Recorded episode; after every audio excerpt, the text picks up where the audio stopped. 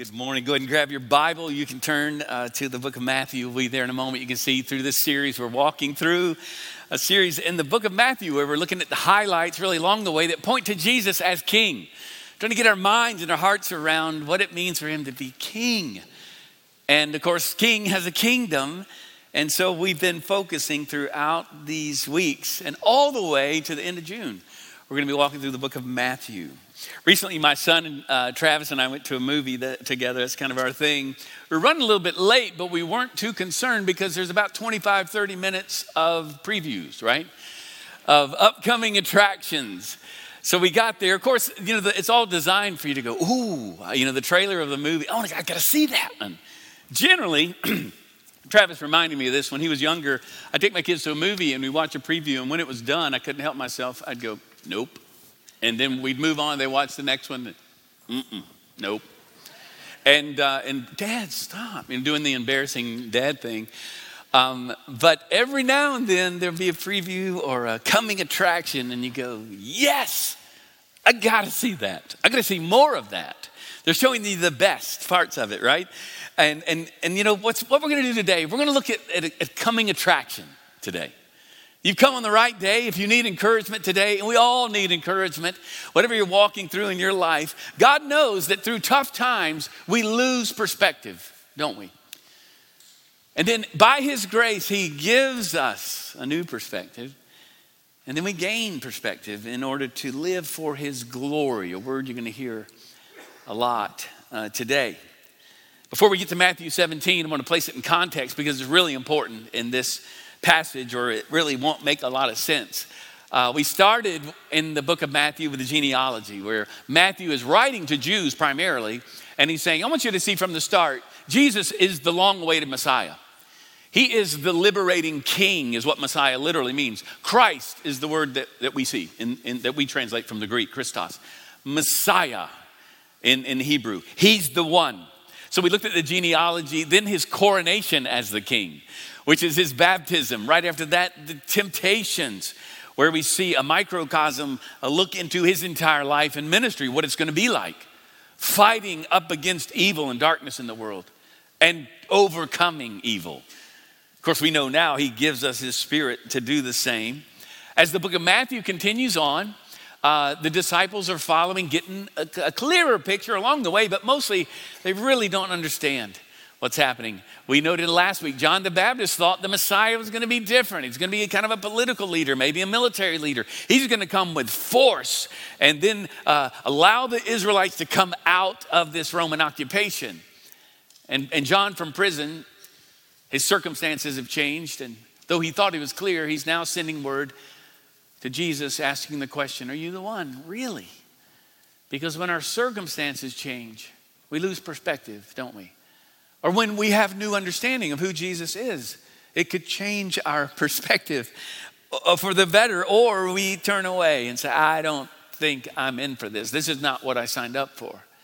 Well, as we get to the latter part of Matthew 16 in particular, Peter now has announced, he's proclaimed that you are the Messiah. Jesus says, Who do you guys say I am? There's a lot of talk about who I am. And, and, and some say Elijah, some say others, one of the prophets.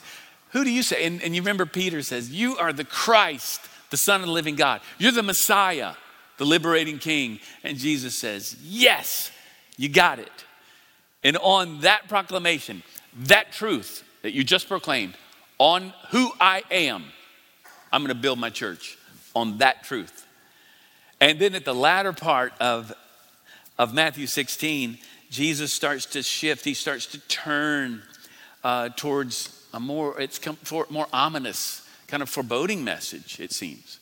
He starts to talk about his death upcoming. He starts to talk about his suffering.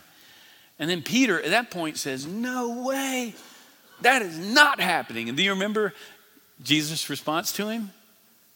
What do he call it? Get behind me, Satan. What? I mean, you talk about a rebuke, right?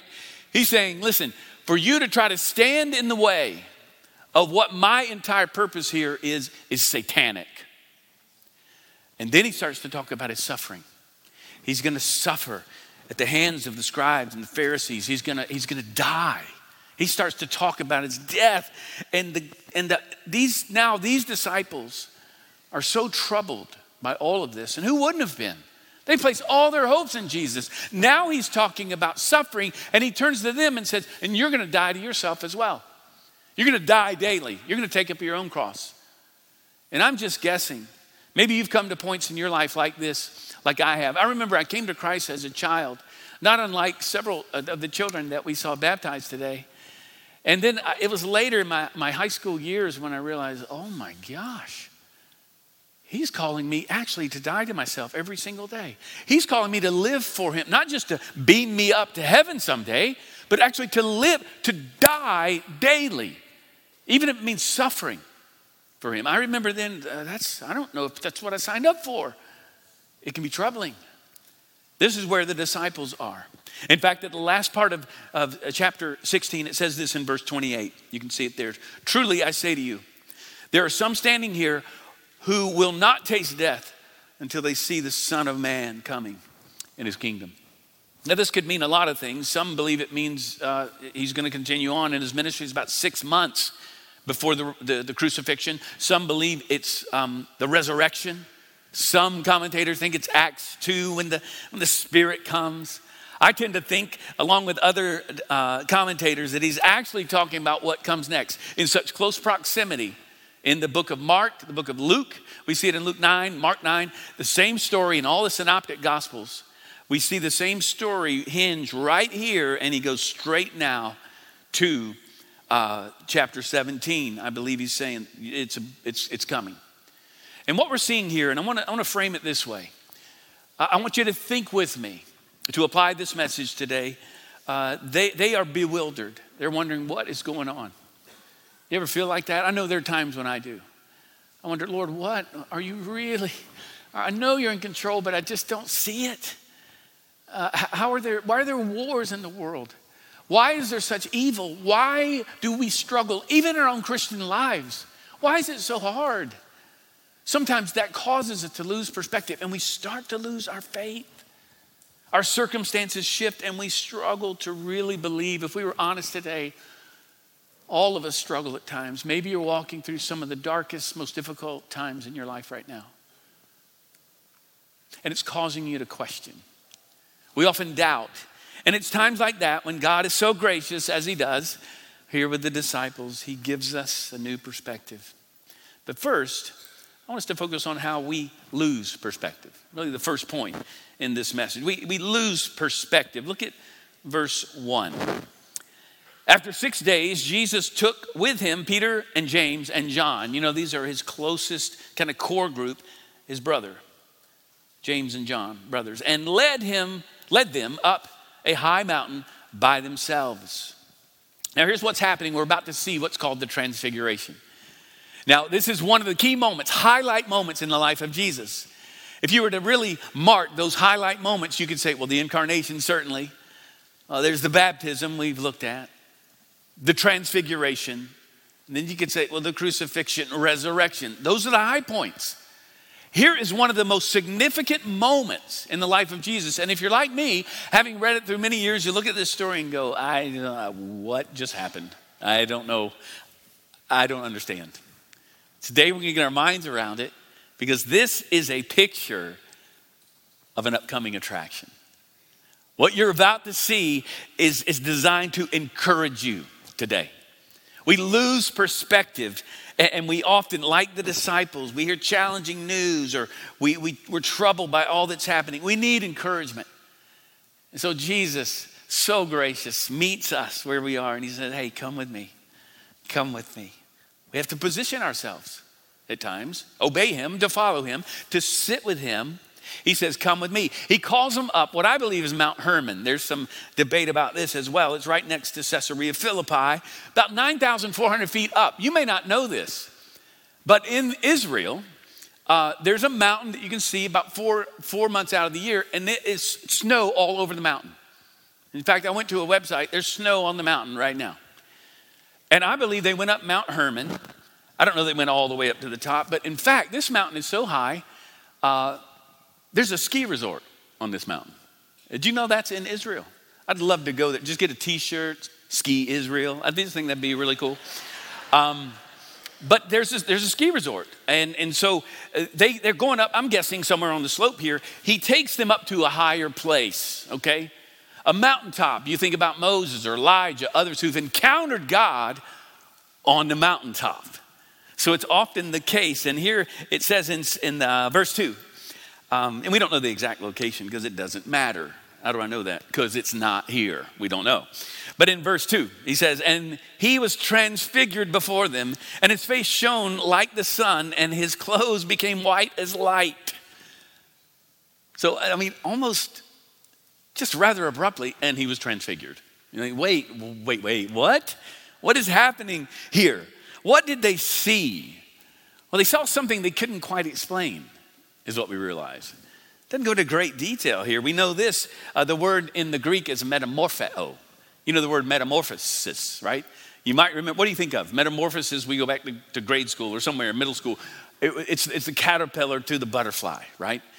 The disciples are going to watch the caterpillar transforms into a butterfly right in front of them. And by the way, I don't know this caterpillar or butterfly, that is a literally a chemical change at the very core of what this creature is. Here, Jesus doesn't change at the core of who he is, but instead we see him transformed. Okay, he is transformed. This same word, metamorpho, we find it in uh, Romans 12, verse 2. You might know this verse. See if you do. Paul says, Don't be conformed to this world, but what? Be transformed, metamorpho, by the what? Renewing of your mind so that you may do the will of the Father, bring glory to Him. We're being transformed, metamorphosed, and changed from the inside out. John Calvin called this event a temporary exhibition of His glory. What's happening here is this is this is like resurrection out of time. The future shows up in the present. And the disciples see Jesus as he is, like as he really looks. They see him, even as we will see him someday glorified. Jesus is transfigured, but it defies language. Sometimes you see something so beautiful. Has that happened to you before? I remember stepping out through some trees, seeing the Grand Canyon for the first time, and it literally took my breath away. I, did, I had never experienced that before. Wow. And you, there, it, there's no words for what you see. And that's what we're seeing here. Our Scottish friends say it this way it's better felt than telt. You just take it in. Just take it in. You can't really describe it, it's so beautiful. His divinity is veiled in his humanity, but here for a moment, his divinity is displayed, his glory, glory, an expression of his character, of his holiness is seen. Now, you might know that Isaiah uh, tells us that that there was nothing about him. He was not one that we were attracted to. In other words, Jesus was just looked like a normal person. We often wonder, what did he look like? Well, he looked like a Middle Eastern person, is what he looks like. But we wouldn't have picked him out in a crowd unless he was maybe doing, you know, some kind of miracle. Now, art doesn't serve us so well here. You know, he's got a halo or he's there, he's shining a little bit, and everybody's all around him. But in a crowd, unless he's teaching, you would not have known there's the Messiah. There he is over there. But here, they're seeing something very different. His beautiful dark skin is turned white, not with leprosy, which would have been the case, but in fact, it's not as much white as it's shining light. Light, you know, I mean, it says more, more than a color, he, he's, he, he's expressing his, his purity. There's no stain, there's no sin in him. And so uh, I could say it this way he, he became what he was not, okay, a man, without ceasing to be who he was God. But his divinity was veiled in his humanity. But here we see a preview of a coming attraction. You know, I, I wonder if you could see the future, surely you've thought about this. If you could know the future, how would that change your life? Stacy and I recently, not too long ago, we watched a basketball game um, of a team, and we, we, and we, knew that, we knew that our team had won. We thought, well, let's watch it. That'd be fun. They already won. Let's watch it. So we we're watching the game. And you can imagine then, right? Already know who wins changes everything about how you watch the game. I mean, there'd be lead changes, real close game. Oh my goodness, that player's out. Oh no, he fouled out. Oh my goodness, we're down by five. Surely, we're not doing that. We're going, meh. We win. We're winning. That's a horrible call. What is the ref thinking? There's no way we're going to. No, no. We win. Completely changes how you see everything that's happening because it's not just optimism, it's a realized optimism. It's already happened. Yet we're watching it play out. Friends, this is the Christian life. You know, uh, Travis and Kim Cook are, are doing a special study in our Sunday seminary. They're talking about the millennium today. We're pro millennial, is what I am. I always tell people pre millennial, ah millennial, post millennial. I'm pro millennial. I'm for it. Let's go. Let, let's get on with this. Let's do this. I'm for it because we win, right? It's the person, they, they ask some guy, Do you really understand Revelation? And the guy said, Yeah, in two words, we win. We win. If you're on his side, we win. How would it change your life this week if you could live with a realized optimism? That's what this is about.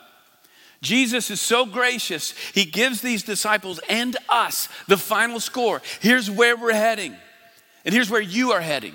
The Bible says when we see him face to face, we're transformed to be just like him. Even now, he's transforming us to become just like him. Mark says his clothes are whiter than any laundry cleaning could ever make them because he's shining. It's whiter than white. This is shining brightly. The disciples catch a glimpse. This transfiguration is, is time out of order. They see the resurrection out of order. And this glory is fully seen by the disciples. Jesus is seen. And, and again, his, his his skin just shining. You might remember when Moses saw God on the mountain, he came with his backside. You know, interesting for us again, kind of accommodating so we can understand what this is about. He saw his backside. But even Moses came with his face shining, but it's reflective. Jesus is the source, God is the source of light, and that's what's happening here. And so it says in verse 3 And behold, there appeared to them Moses and Elijah talking with him. Suddenly the four become six. James, John, and Peter see Moses and Elijah. Again, how strange is this? What are they talking about? Wouldn't that be cool? What are they talking about? Luke tells us. Luke 9:31. They were talking about his departure.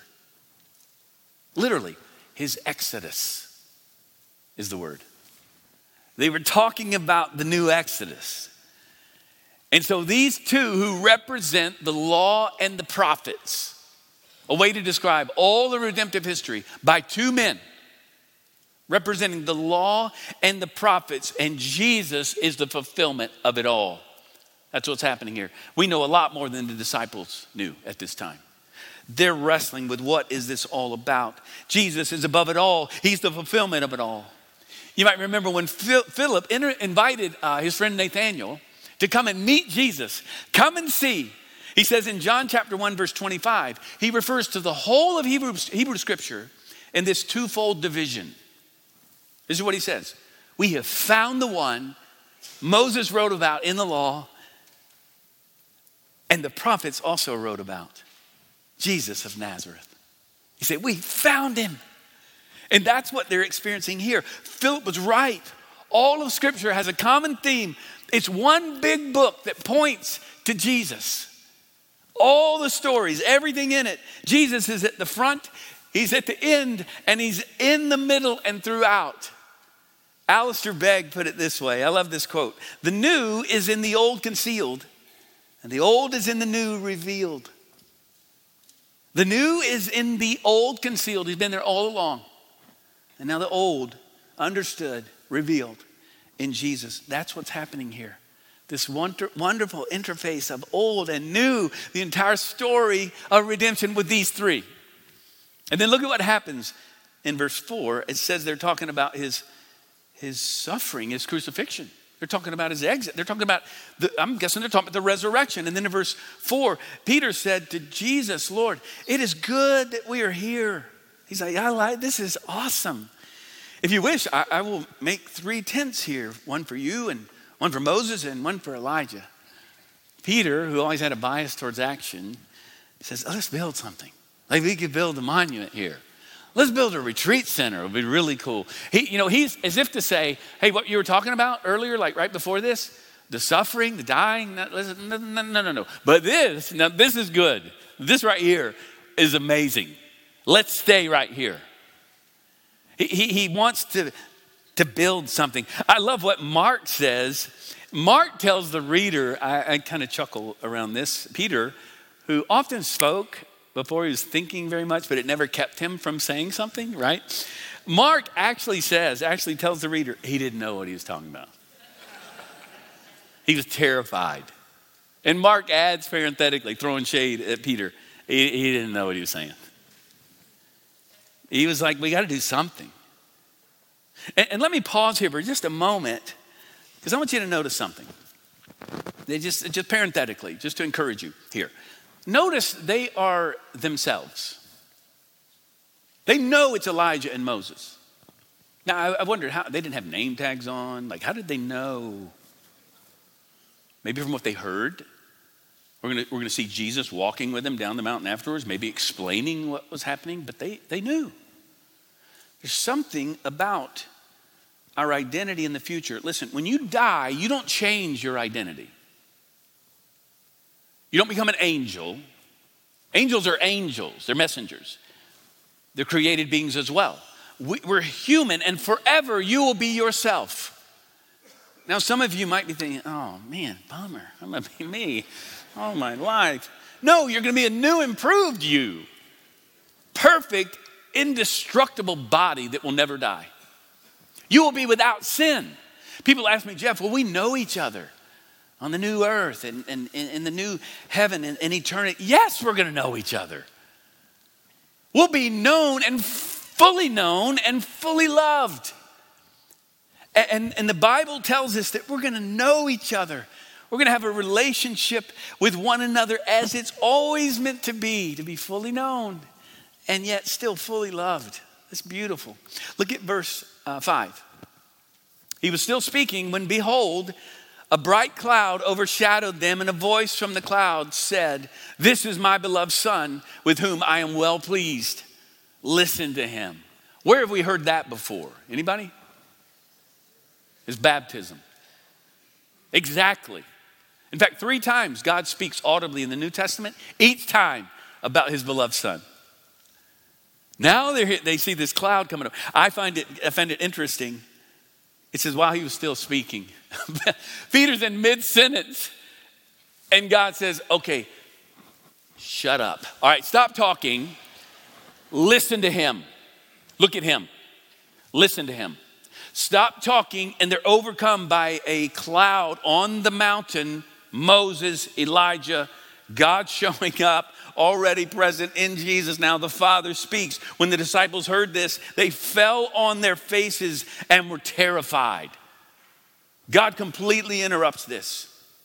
And, and he says, Stop talking, listen to him. You see, the disciples, they needed a new perspective. They had lost perspective. They needed to be encouraged because the next six months, they're going to go through the hardest time of their lives. Friends, you need to be encouraged today. We don't know what's coming, but we know it's going to be tough. I asked one of our senior adults this morning, How are you doing? They said, Well, better. I'm better.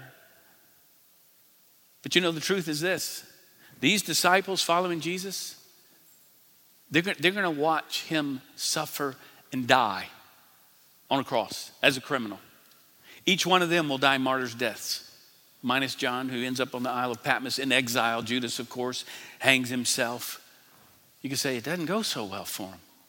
No, no, no, no. Listen, sometimes when you decide to follow after Jesus, listen, you might die. Literally.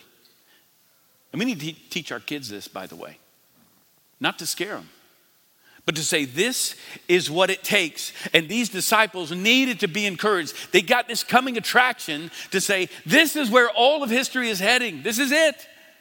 So listen, when you lose perspective, where do you go? Honestly, before God, what, what do you do?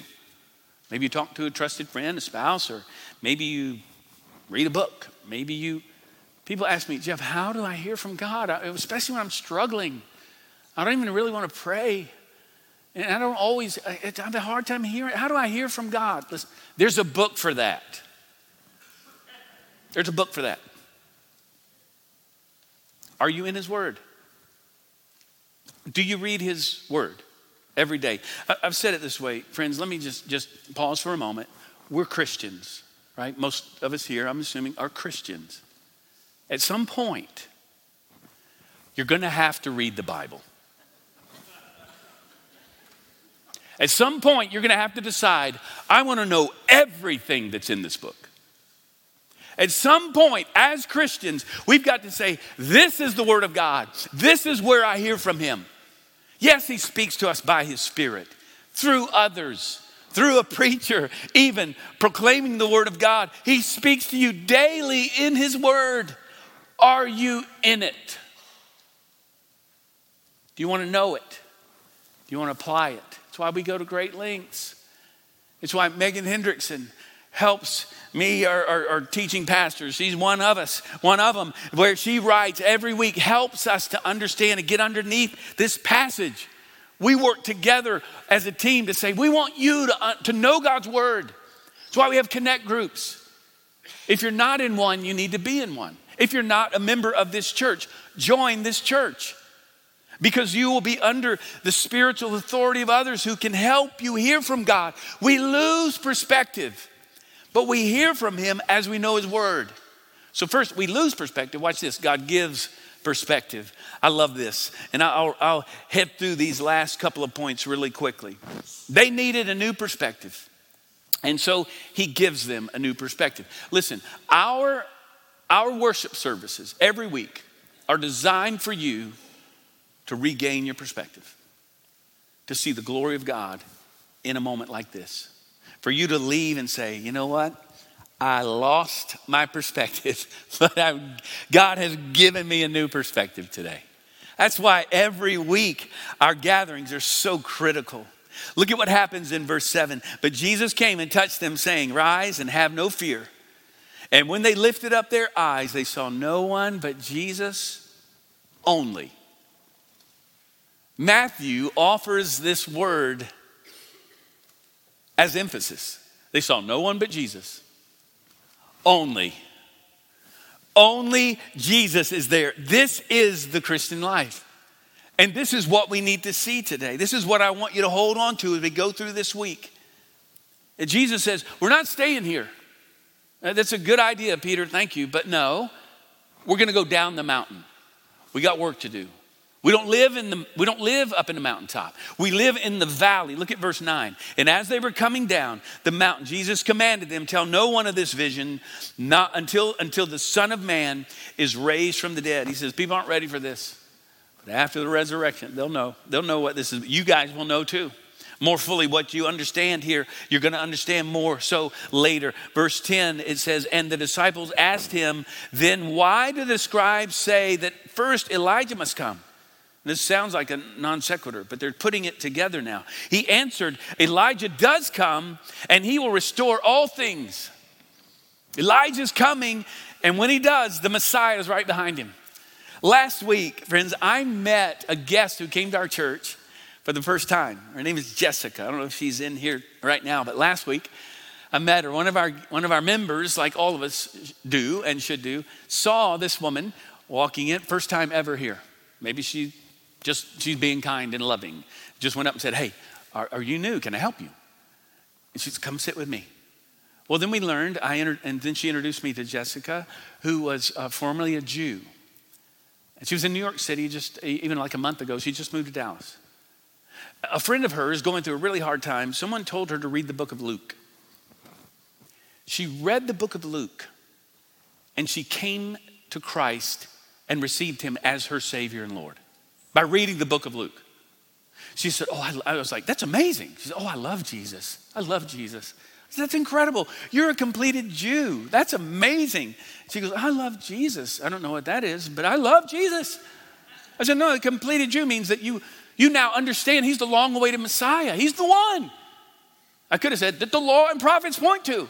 And she's like, Yes, I love Jesus. Friends, let me ask you do you today, do you believe? Do you believe? Do you believe that, yes, John the Baptist, Elijah has come? Do you believe that when we lose perspective, then God gives perspective? And watch this, then we gain perspective. By His grace, He reveals Himself to us, and He shows Himself even today. And I just want to close by reminding you of this Jesus touches them. He's touched your heart today. And then he says, Rise and have no fear. And when they lift up their eyes, they saw no one but Jesus only. You know, in art, we learn of um, one perspective drawings. There's different perspectives in art, but one is you see a lot in photographs or in artwork, a painting. One perspective means everything in the painting goes to one point, right? It's, you can see it like a, a road, like a landscape, or you see it with like a railroad tracks, right? Or a building. Everything goes to a singular perspective. What happens in life, like the disciples, we lose perspective and we forget that it all focuses in on Jesus Christ, our Savior. Everything we do here is about Him. We're all about Jesus because when we focus on Him, everything else in life makes sense. When you lose perspective, God, by His grace, gives it if we'll position ourselves to be in close proximity with Him in His Word. Then we gain perspective in order to step down the mountain, go into life and whatever is facing you today and this week, to love Him and to live for His glory. So, this week, here's my challenge for you. I want you to think, even now, about that thing that you're concerned about, you're most anxious about right now. I've said it before the thing you worry about the most is where you trust God the least. And I want you to think about that. And here's what I want you to do I want you to pray every day, starting today, for five minutes every day about that. Even, even look in the Word and say, What can I find out more about this? How could you speak to me, Lord? And here's, what I, here's the challenge want you to do that every day for five minutes. And then on Friday, I want you to see if your perspective has not changed. I promise you it will. Because you turn to the one who gives perspective. Glory be to God. Let's pray together. Lord, we thank you so much for your word today, and we praise you for how you've spoken to us. You're so good to us to give us a picture of where all of history is heading. You've told us that you are even now uh, changing us from glory to ever increasing glory as you are working in our hearts from the inside out. So we give you our lives, Lord. And for those who've not received your grace, or even now, may they do so to say yes to you. Say, I believe. The law and the prophets, everything points to Jesus, who is our Savior. Give him your life today. We pray in Jesus' name. Amen.